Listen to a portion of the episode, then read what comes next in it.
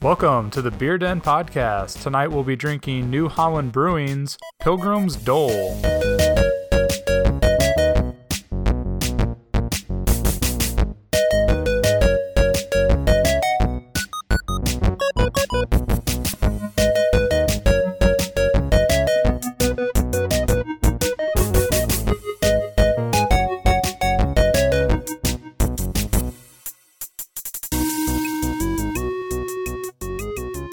Hey everybody, welcome back to another episode of the Beer Den Podcast. My name is Ethan Hoopy. And I'm Michael LaRoe. Tonight we're drinking a beer from New Holland Brewing Company, their Pilgrim's Dole. A little bit about New Holland Brewing. They were started in 1997 in Holland, Michigan by Brett Vanderkamp and Jason Spalding. They've come quite a ways since 1997. They now sell in 38 states and 4 other countries. Wow. So yeah. So they're kind of a big fish in the waters now. So the Pilgrim's Dole, it's a wheat wine ale, which is something that we've not expressly had on the podcast yet. Ethan, do you want to give a little description of what that entails? Yeah, sure. Wheat wine is actually a relatively recent American craft beer. Often this style of beer is brewed like either seasonally or just one-offs, which kind of give breweries an opportunity to kind of experiment with it and kind of test different things. So you often find this style of beer, there's a wide variety of them. All right. Going into the description of this, I felt it was very opaque. It's a nice medium brown color with a lighter white brown head to it. Yep. There wasn't too much lacing on the glass. Which is surprising because this style of beer is supposed to have a bit more retention in it. But this particular one just seemed to not have that. Aroma-wise, it was kind of surprising because there was a really strong fruity smell to it that I picked up on. Oh, yeah. Along with kind of a caramel and bready scent. Yeah, it was a bit bready, but the fruity smell really came out in it. Mm-hmm. It was very pleasant. Yeah, which once we got into the taste of it, I was surprised that it wasn't as dominant. Yeah. It wasn't very fruity. In fact, it was more on that caramel end. There was a slight fruit to it. I got kind of a bourbon taste, which these are aged in bourbon barrels. So that kind of makes sense. It imparts a little bit of that flavor. And with it being a 12% alcohol content, it was a slight alcohol taste as well. Yeah, it was very warming. This is definitely a kind of a more of a winter beer, I would say, because I mean, yeah, like even after the first drink, it was just you could feel it just warm the entire body. Well, and especially at 12%. Oh, it's have a couple of these and you're going to be pretty warm. Yeah. Astringency, I didn't think was very high, not too drying. It did a pretty good job of coating the whole mouth. Not overly bitter. Like I said before, there was a slight alcohol taste to it, and there was kind of a fast carbonation to it.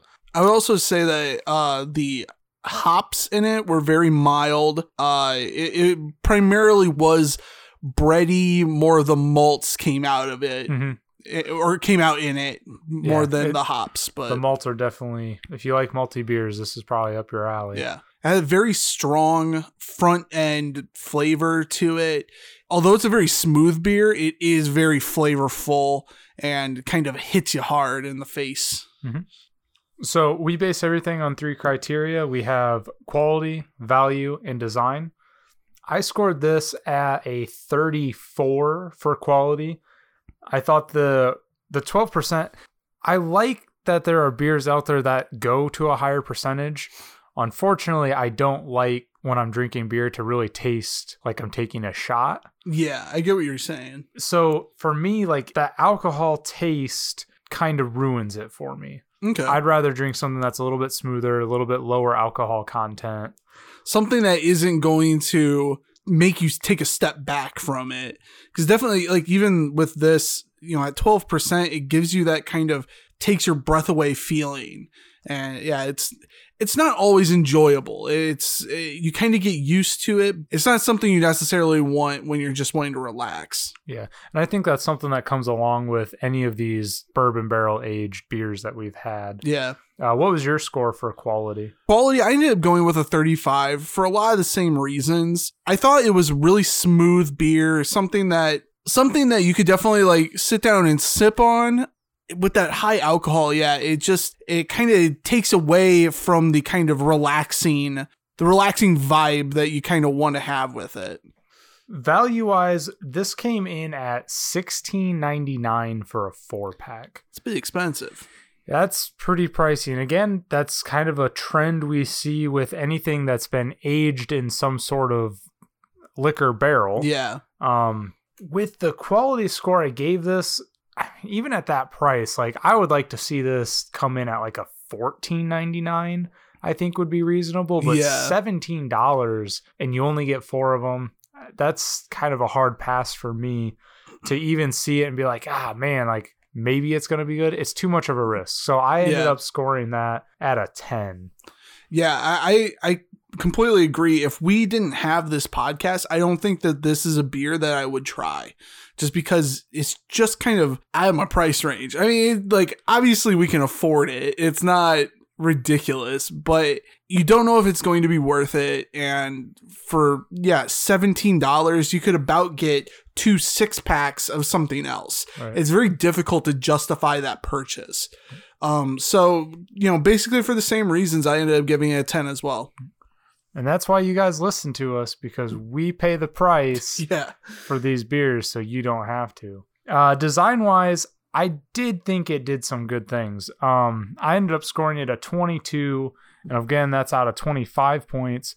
There is the date that it's bottled. The artwork on the label is pretty good. It shows kind of like a wandering musician, a pilgrim, if you will.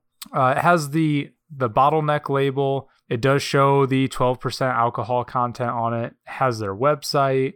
It gives a description of the beer and claiming, 50% wheat malt, blends warming and slightly sweet flavors with a unique caramelized character. This one even goes as far as giving you pairings that would go well with the beer, which I kind of like. Which is that's something that I don't think we've seen on a beer yet.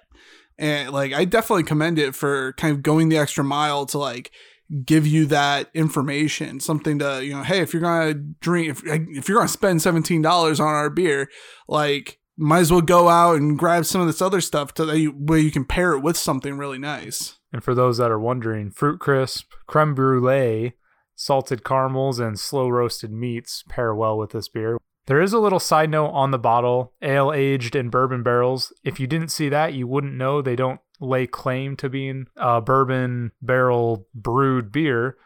So that's kind of nice that they pay homage to that. One thing we both noticed, though, is how poorly the labels actually are applied. And I don't know if they were just stored in a high humidity to where the labels weren't sticking well. Yeah, the adhesive maybe was compromised, but both of our bottles, the labels are peeling off pretty aggressively.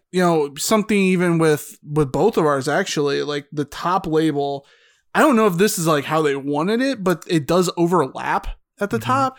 And so I don't know if that was supposed to be lower down on the neck or just what. It makes it look like it's not properly sized, but it's really disappointing that like this adhesive isn't very good or and maybe it was just our like the 4-pack that these came in just were just stored in poor conditions. Yeah. So maybe it isn't their fault, but this is what we got. So we kind of got to judge it based on that.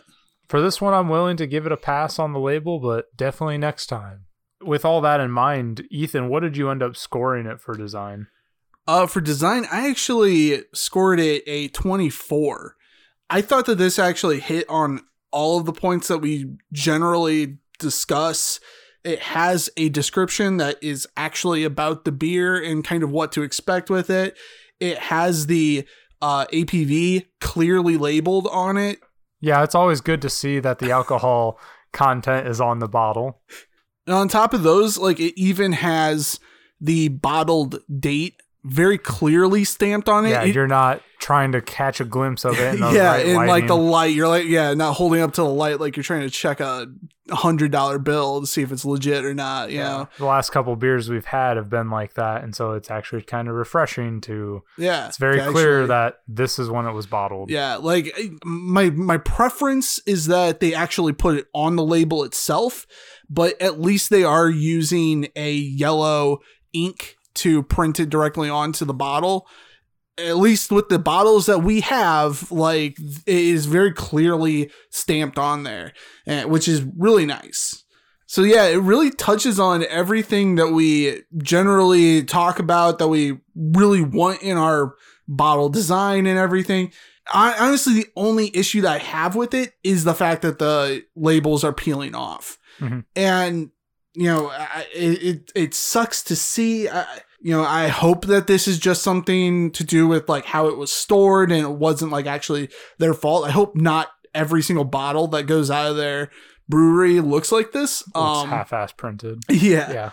But I mean, if that's my only gripe is just how the label is put on, I felt like I couldn't deduct that much off of it. It has everything else that we want. So I think a 24 is. I mean, obviously it's really good, and I think it's justified with this bottle. All right. So overall, that gives it a 69 out of 100 for Ethan, a 66 out of 100 for myself. Averaging that out, we have a 67.5 for New Holland Brewing Company's Pilgrim's Dole Wheat Wine Ale. Hey, everybody. Thank you for listening to another Beer Den Review. Don't forget to follow us on social media. Links down in the description. Subscribe, like, and share. And if there are any beers you would like us to try out, leave them in the comments below. We'll see you on the next episode of the Beer Den Podcast.